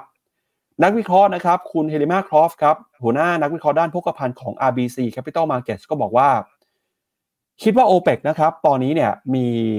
ความระมัดระวังแล้วก็เตรียมการจะเข้ามาแทรกแซงถ้าหากว่าราคาน้ำมันลงไปต่ำกว่า 80 ดอลลาร์ต่อแบเรลนะครับก็ลุ้นกันฮะแม้ว่าเมื่อวานนี้ทางกลุ่ม o p e ปนะครับโดยการประชุมในระดับรัฐมนตรี จะยังยืนยันว่าจะยังคงรักษาปริมาณการผลิตน้ำมันในระดับนี้ไม่เปลี่ยนแปลงก็คือ ลดกำลังการผลิตนะครับประมาณ 3.6 ล้านแบเรลต่อวัน แต่ถ้าหากว่าลงไปต่ำกว่า 80 ดอลลาร์นักวิเคราะห์เชื่อว่าอาจจะมีการลดกำลังการผลิตมากกว่านี้ครับ อืมครับผม น้ำมันเนี่ยสูงมากเกินไปนะ ก็จะไปกดดันเงินเฟ้อ แต่ลงมาต่ำมากเกินไปก็จะไปกดดันโอเปกว่าอยากจะพยุงราคาน้ำมัน เพราะฉะนั้นมันต้องหาจุดอีควิลิเบียมหรือเราก็ต้องมาเดาใจอะว่าจุดไหนที่โอเปกอยากจะเพิ่มกำลังการผลิต เอ้ยอยากอยากจะลดกำลังการผลิตเพื่อพยุงราคา ซึ่งก่อนหน้านี้เนี่ยคือ อยู่ที่แถวๆมาสักเจ็บสิบเหรียญนะพี่ปั๊บตอนที่ซาอุเนี่ย ตัดสินใจที่จะขอลดกำลังการผลิตเพิ่มเติมไปหนึ่งล้านบาร์เรลเนี่ย ไปขยายไปจนถึงสิ้นปี มันอยู่แถวๆประมาณเริ่มตอนครั้งแรกเนี่ยตอนแถวๆประมาณปลายเดือนมิถุนากรกฎาช่วงนั้น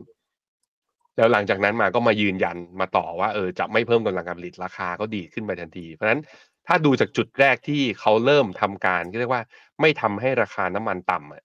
มันอยู่แถวประมาณสักโซน 70 ผมเลยคิดว่ามีโอกาสเหมือนกันนะครับ ที่ตัว WTI เนี่ยอาจจะลงไปเทรดต่ำกว่าแถวอยู่หรืออยู่แถวเส้นค่าเฉลี่ย 200 วัน หรือต่ำกว่า 80 เหรียญ โอเปกก็อาจจะยังไม่ทำอะไรอยู่ แต่ถ้าต่ำมากกว่านั้นอะต่ำกว่าสัก 75 เหรียญลงมาผมคิดว่า อันนั้นอันตรายแล้วโอเปกอาจจะรู้สึกว่าเฮ้ยราคาถูกเกินไปแล้ว ต้องพยุงหน่อยนะครับ ครับ ก็มีประเด็นเพิ่มเติมด้วยนะครับ เรื่องของเศรษฐกิจไทยครับ เมื่อวานนี้เนี่ยทาง S&P แล้วก็ Fitch Ratings นะครับเขาออกมาเตือนครับ บอกว่าเศรษฐกิจไทยตอนนี้เนี่ยจำเป็นนะครับ ต้องรักษาระดับการเติบโตครับ เพื่อไม่ให้ มีการถูกปรับลดอันดับ credit rating นะครับ จะเป็นยังไงบ้างเนี่ยเดี๋ยวเรามาดูกันหน่อยนะครับ ก็ล่าสุดนะครับมุมมองของ S&P 500 ของ S&P นะครับแล้วก็ Fitch Rating ครับเขาออกมาเตือนครับ โดยสำนักข่าวบูเบิร์กก็บอกว่าตามรายงานของการจัดอันดับ credit rating นะครับพบว่าประเทศไทยเนี่ยตอนนี้นะครับอยู่ในจุดเริ่มต้นของเศรษฐกิจที่มีมูลค่า 5 แสนล้านดอลลาร์นะครับแล้วก็มีนโยบายสำคัญที่กำลังจะเกิดขึ้นก็คือ นโยบาย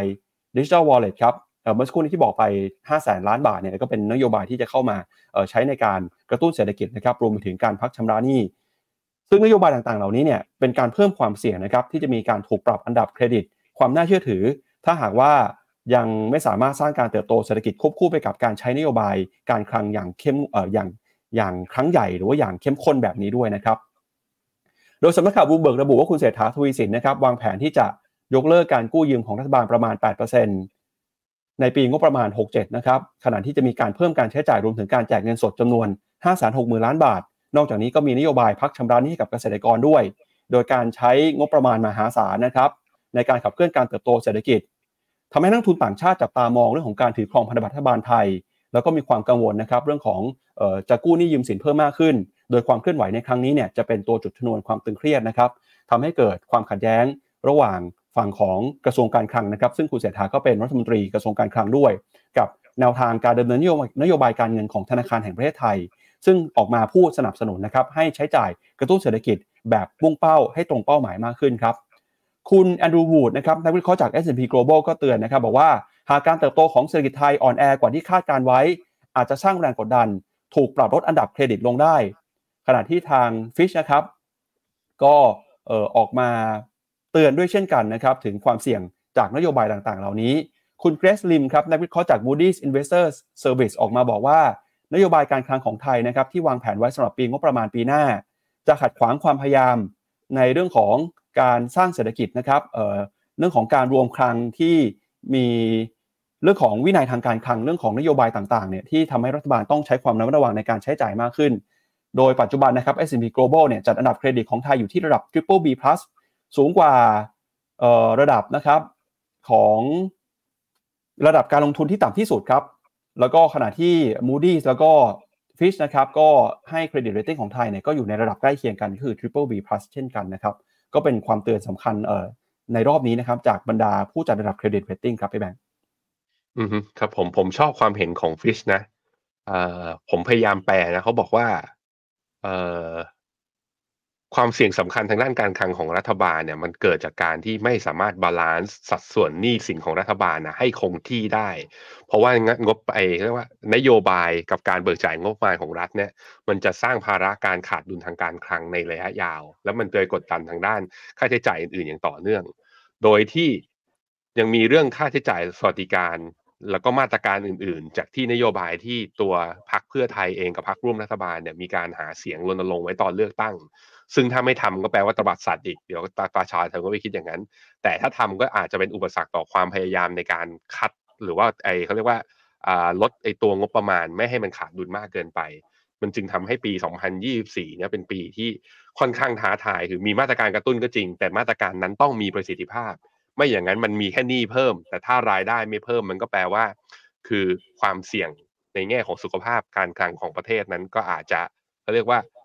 อยู่ในจุดที่ไม่ได้ดีเท่าเดิม แต่ถึงขั้นแย่ไหมเนี่ยผมลองเปรียบเทียบดูแล้วอย่าง debt to GDP ของไทยเราเมื่อเทียบกับประเทศอื่นๆ แล้วเนี่ยเราไม่ได้อยู่ในจุดที่สูงขนาดนั้น ที่มันน่ากลัวของประเทศไทยเองอะ่ะ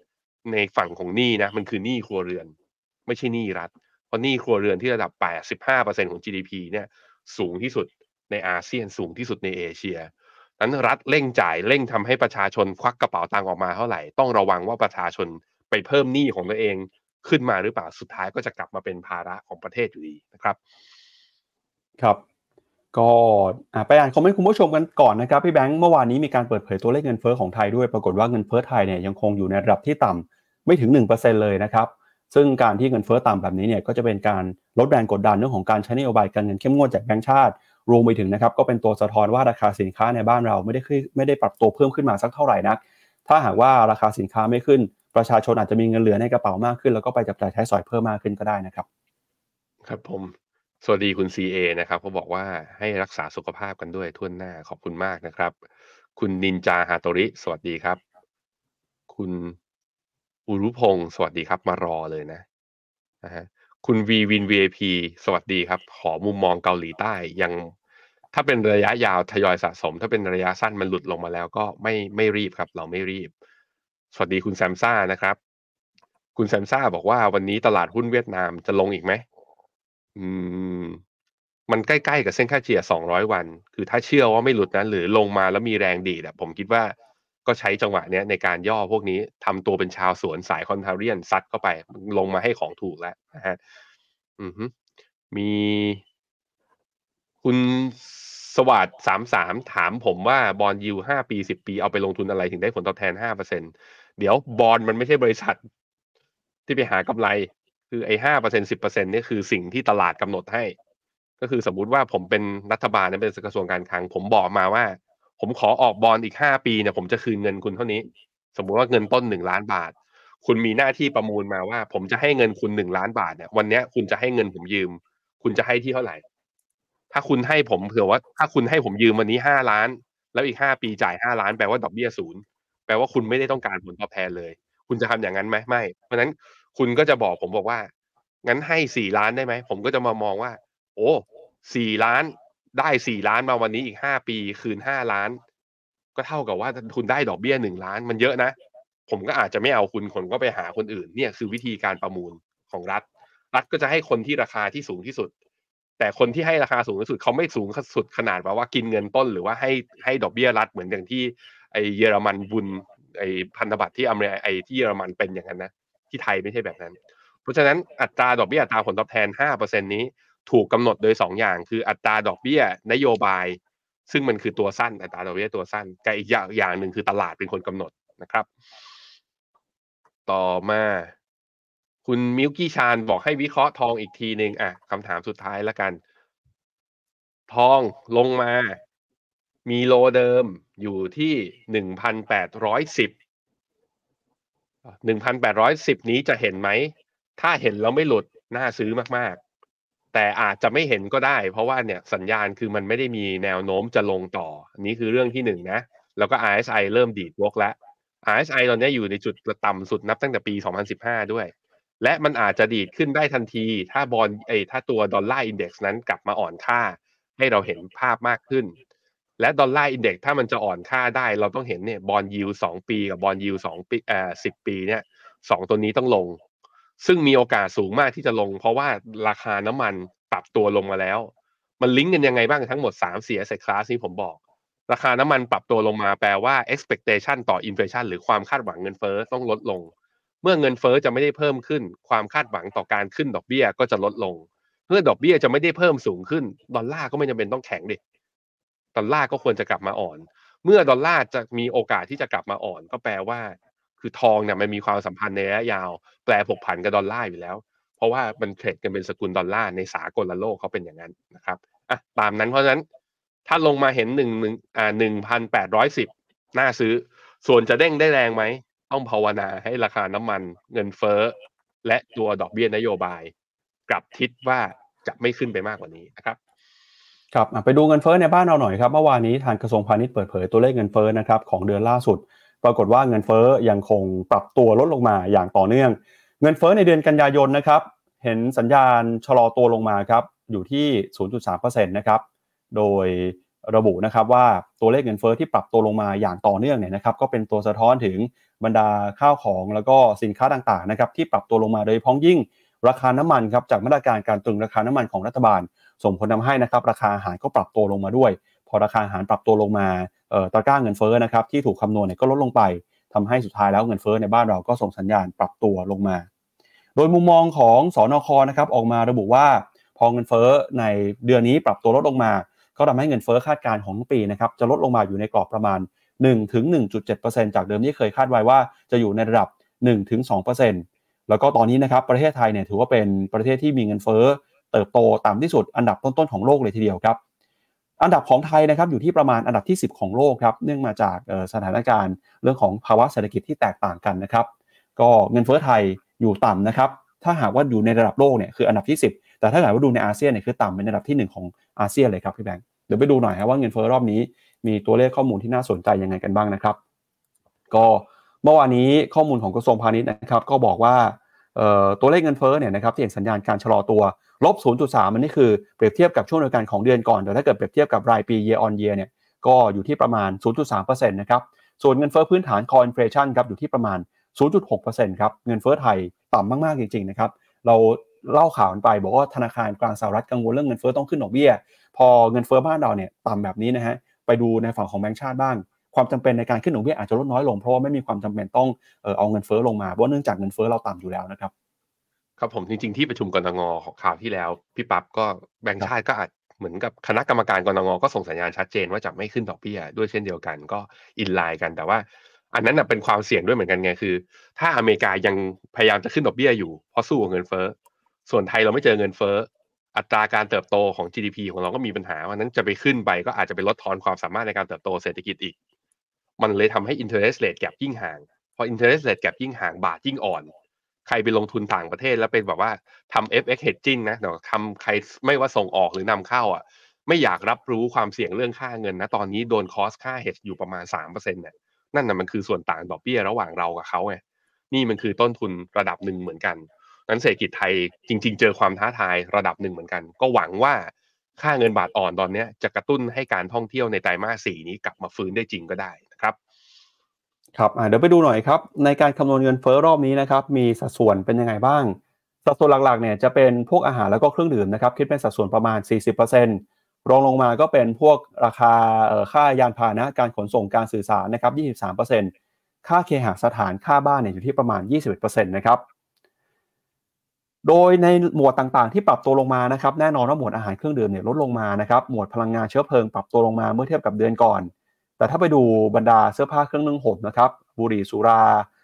ข้าวของเครื่องใช้เนี่ยยังปรับตัวขึ้นอยู่ ที่อยู่อาศัยก็ปรับตัวลงมาด้วยนะครับ โดยอัตราเงินเฟ้อเนี่ยถ้าดูฮะตอนนี้ที่ขึ้นมามากที่สุดก็เป็นฝั่งของกรุงเทพมหานครนะครับภาคเหนือเนี่ยติดลบนะฮะแล้วก็มีภาคใต้ด้วยประมาณสัก 0.5%ครับคาดการเงินเฟ้อในปีนี้ก็เลยปรับลงมา ค่ากลางอยู่เพียงแค่ประมาณ 1.3%เท่านั้นครับพี่แบงค์ครับผมครับ ก็พาคุณผู้ชมไปดูเพิ่มเติมอีกหนึ่งเรื่องนะครับในเรื่องเศรษฐกิจบ้านเราเนี่ยก็คือเรื่องของออการแข่งขันกันครับในอุตสาหกรรมค้าปลีกครับล่าสุดนะครับสำนักข่าวบลูมเบิร์กเขารายงานครับเขาบอกว่าตอนนี้มีข่าวใหญ่นะครับก็คือธุรกิจร้านสะดวกซื้อในประเทศไทยเนี่ยกำลังจะเกิดการแข่งขันครั้งใหญ่เมื่อบรรดาเหล่าเจ้าสัวนะครับจะหันมาทำธุรกิจค้าปลีกกันมากขึ้น ซึ่งปัจจุบันเนี่ยค้าปลีกนะครับคนที่ครองสัดส่วน Market Cap เป็นส่วนใหญ่เนี่ยก็คือ 7 e เ e ่ e อนะครับของ CP ครับโดยการแข่งขันในครั้งนี้นะครับนำมาโดยเจ้าสัวเจริญสิริวัฒนพักดีแห่งไทยเบฟเวอร์เรจครับเป็นบุคคลที่ครองความมั่งคั่งที่สุดในประเทศไทยด้วยมีเงินสินทรัพย์นะครับอยู่ในการครอบครองประมาณกว่า4แสนล้านบาท ซึ่งก็มีแผนจะบุกร้านขายของชำนะครับ30,000แห่งทั่วประเทศ แล้วก็เปลี่ยนโฉมร้านให้กลายเป็นร้านโดนใจ ธุรกิจร้านสะดวกซื้อ ในเครือของ b u r r y u g e r หรือ BJC ภายในปี 2570 นะครับ ภายใต้แผนการนี้ครับ BJC เนี่ยจะเข้ามาสนับสนุนด้านโลจิสติกส์การตลาดแล้วก็การจัดหาข้อมูลให้กับร้านค้า เพื่อแปลงโฉมนะครับให้ร้านโชห่วยขนาดเล็ก กลายเป็นร้านสะดวกซื้อยุสะดวกซื้อยุคใหม่ แลกกับการที่ร้านจะต้องซื้อของนะครับลงของจากเครือ BJC แล้วก็ไทยเบฟในปริมาณไม่ต่ำกว่าที่กำหนดไว้นะครับ นอกจากไทยเบฟแล้วเนี่ยก็มีการรายงานด้วยว่าเจ้าสัวคิรีนะครับหรือคุณคิรีการจนาพาแห่ง BTS เนี่ยก็จะรวมจะร่วมมือกันกับกลุ่มจิราธิวัฒน์นะครับ เข้ามาลงทุนในธุรกิจนี้ด้วย อย่างไรก็ตามครับการเข้ามาจาะตลาดในธุรกิจร้านสะดวกซื้อนะครับก็ไม่ใช่เรื่องง่ายเพราะว่าต้องแข่งขันกับ CPO ซึ่งเป็นผู้นำในการดำเนินธุรกิจร้านสะดวกซื้อ7 e เ e ่ e อมากกว่า 14,000 แห่งทั่วประเทศนะครับหรือว่าเกือบ 3 ใน 4 ของธุรกิจร้านสะดวกซื้อทั้งประเทศไทยเนี่ยตอนนี้7 e เ e ่ e อนะครับเป็นผู้ครองส่วนแบ่งการตลาดส่วนใหญ่อยู่ครับ เห็นแบบนี้ก็มันดีแหละที่มันมีการแข่งขันเนาะจะได้ไม่ผูกขาด แต่ว่า ทำไมแกยังจะมาเล่นอยู่ที่ old economy นะมาที่ค้าปลีก ซึ่งมันกลาดเกลื่อนอยู่แล้ว อันนี้ก็มุมหนึ่งก็คือมันใช้เขาเรียกว่าใช้เครือข่ายหรือ networking ของตัวเองให้เป็นประโยชน์ แต่ผมเห็นอย่างหนึ่งก็คือว่ามันเห็นการลงทุนแบบเนี้ยกับเจ้าสัวเนี่ย ลงทุนในอสังหา ลงทุนในค้าปลีก อยู่แถวๆบริเวณเนี้ยซึ่งมันเป็นน่าก็น่าก็น่าจะหนึ่งเหตุผลก็คือมันเป็นแอเรียที่แกถนัด และแกก็เติบโตมาจากแบบนี้จริง ๆ แต่ว่าเรายังคืออยากเห็นอะไปลงทุนใน Data Center ลงทุนใน AI ทีมส่งเสริมให้มีการศึกษาเพื่อพัฒนาองค์ความรู้ใหม่ๆอะไรเงี้ยผมอยากเห็นอะไรแบบนั้น ยังไม่เห็นยังไม่เห็นครับนะฮะอ่าถ้าดูข้อมูลของบูมเบิร์กนะครับ อันนี้คือเห็นชัดเจนเลยครับว่าส่วนแบ่งของธุรกิจค้าปลีกในบ้านเรานะครับ ที่รวมกันทั้งหมดเนี่ยมีอยู่ประมาณ 15,000 แห่งทั่วประเทศนะครับ ประมาณ 13,000-14,000 แห่งครับ เป็นของ7 e เ e ่ e อแล้วก็ Lotus นะครับ ส่วนที่สัดส่วนรองลงมาเนี่ยก็มี Big C Mini อยู่ประมาณ 1,400 สาขา Family Mart รอสารแล้วก็ Tops Daily นะครับ อันนี้คือข้อมูลของปี 2022 นะครับ ตอนนี้เนี่ยจะเห็นว่าบางบริษัทเองก็อาจจะมีการเปลี่ยนแปลงไปแล้วนะครับ รวมๆกันอยู่เพียงแค่ประมาณไม่ถึง 1,000 สาขาเท่านั้นครับ ก็กลายเป็นว่า CPO 7-Eleven นะครับยังคงเป็นผู้นำในตลาดค้าปลีกบ้านเราอยู่ครับ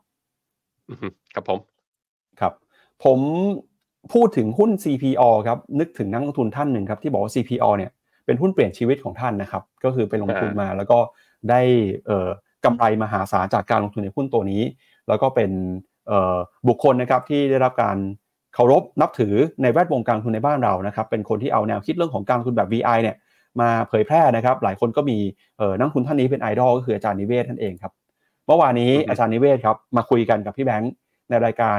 What's Happening ครับพูดถึง มุมมองต่อตลาดหุ้นไทย พูดถึง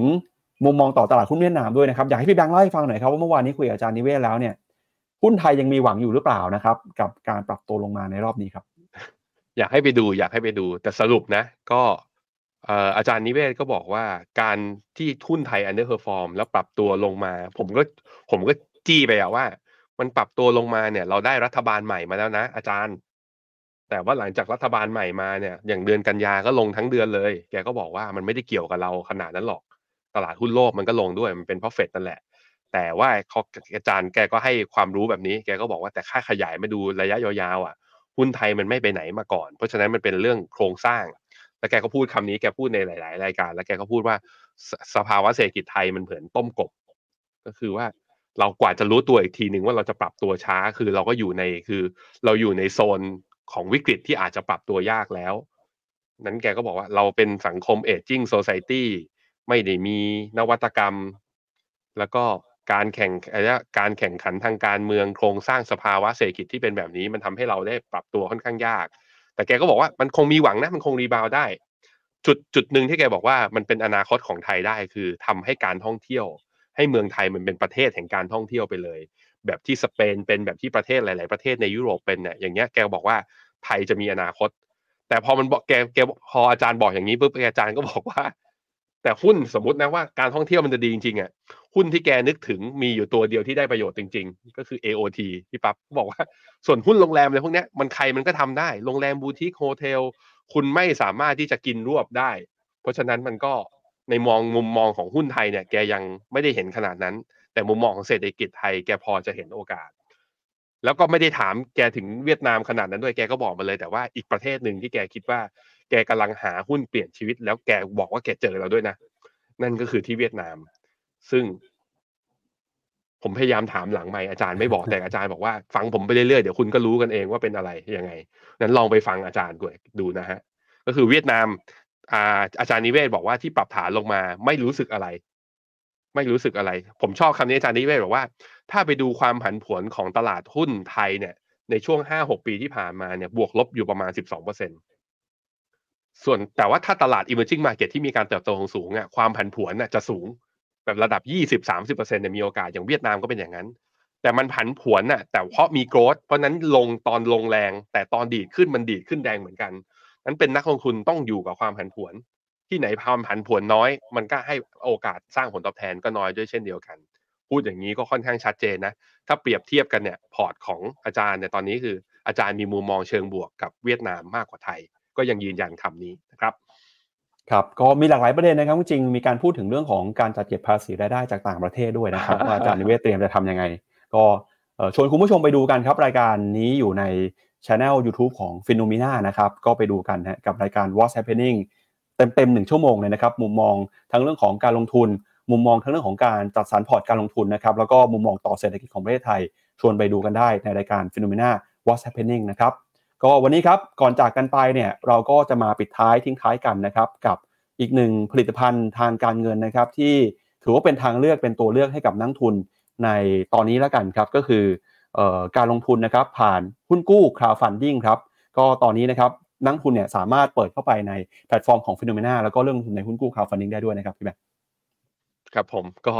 เป็นอีกหนึ่งเครื่องมือนะในภาวะที่ดอกเบี้ยมันสูงขยับขึ้นมาแล้ว เราเห็นธนาคารขยับดอกเบี้ยเงินฝากอะไรขึ้นมา พวกเหล่าหุ้นกู้นะทั้งหุ้นกู้ในตลาดนอกตลาดยิวเนี่ยก็ปรับสูงขึ้นมาด้วยระดับหนึ่ง ใครที่แบบว่าเอ้ย มีหุ้นแล้วส่วนหนึ่งถือไปก็ยังไม่รู้ว่าจะเป็นยังไงอยากจะกระจายความเสี่ยงเพิ่มเติม ไม่ได้อยากฝากไว้ในเงินฝาก หรือว่าไม่ได้อยากฝากไว้ในตัวแบบว่ากองทุนตราสารหนี้ แต่ว่าอย่างเนี้ยหุ้นกู้ crowdfunding ก็มีความเสี่ยงและลักษณะเฉพาะก็ไปศึกษารายละเอียดเพิ่มเติม ขอข้อมูลเพิ่มเติมได้นะครับครับหุ้นกู้ crowdfunding คืออะไรนะครับช่วงท้ายรายการครับเดี๋ยวเราจะมาเล่าให้ฟังกันนะครับแต่วันนี้เนี่ยเราสองคนลาไปก่อนนะครับแต่อย่าเพิ่งปิดไปไหนนะครับมีคลิปวิดีโอสั้นๆ อธิบายเรื่องของหุ้นกู้ crowdfunding มาฝากคุณผู้ชมด้วย วันนี้ลาไปก่อนนะครับ วันจันทร์กลับมาเจอกันใหม่ สวัสดีครับ สวัสดีครับ ในโลกของการลงทุนทุกคนเปรียบเสมือนนักเดินทาง คุณละ่ะเป็นนักเดินทางสายไหน มีเงินแต่ไม่มีเวลา เลยไม่รู้ว่าจะเริ่มต้นเส้นทางสายการลงทุนยังไง วันนี้มีคำตอบกับ p h e n o m e n a Exclusive บริการที่ปรึกษาการเงินส่วนตัว ที่พร้อมช่วยให้นักลงทุนทุกคนไปถึงเป้าหมายการลงทุน สนใจสมัครที่ f i n o m e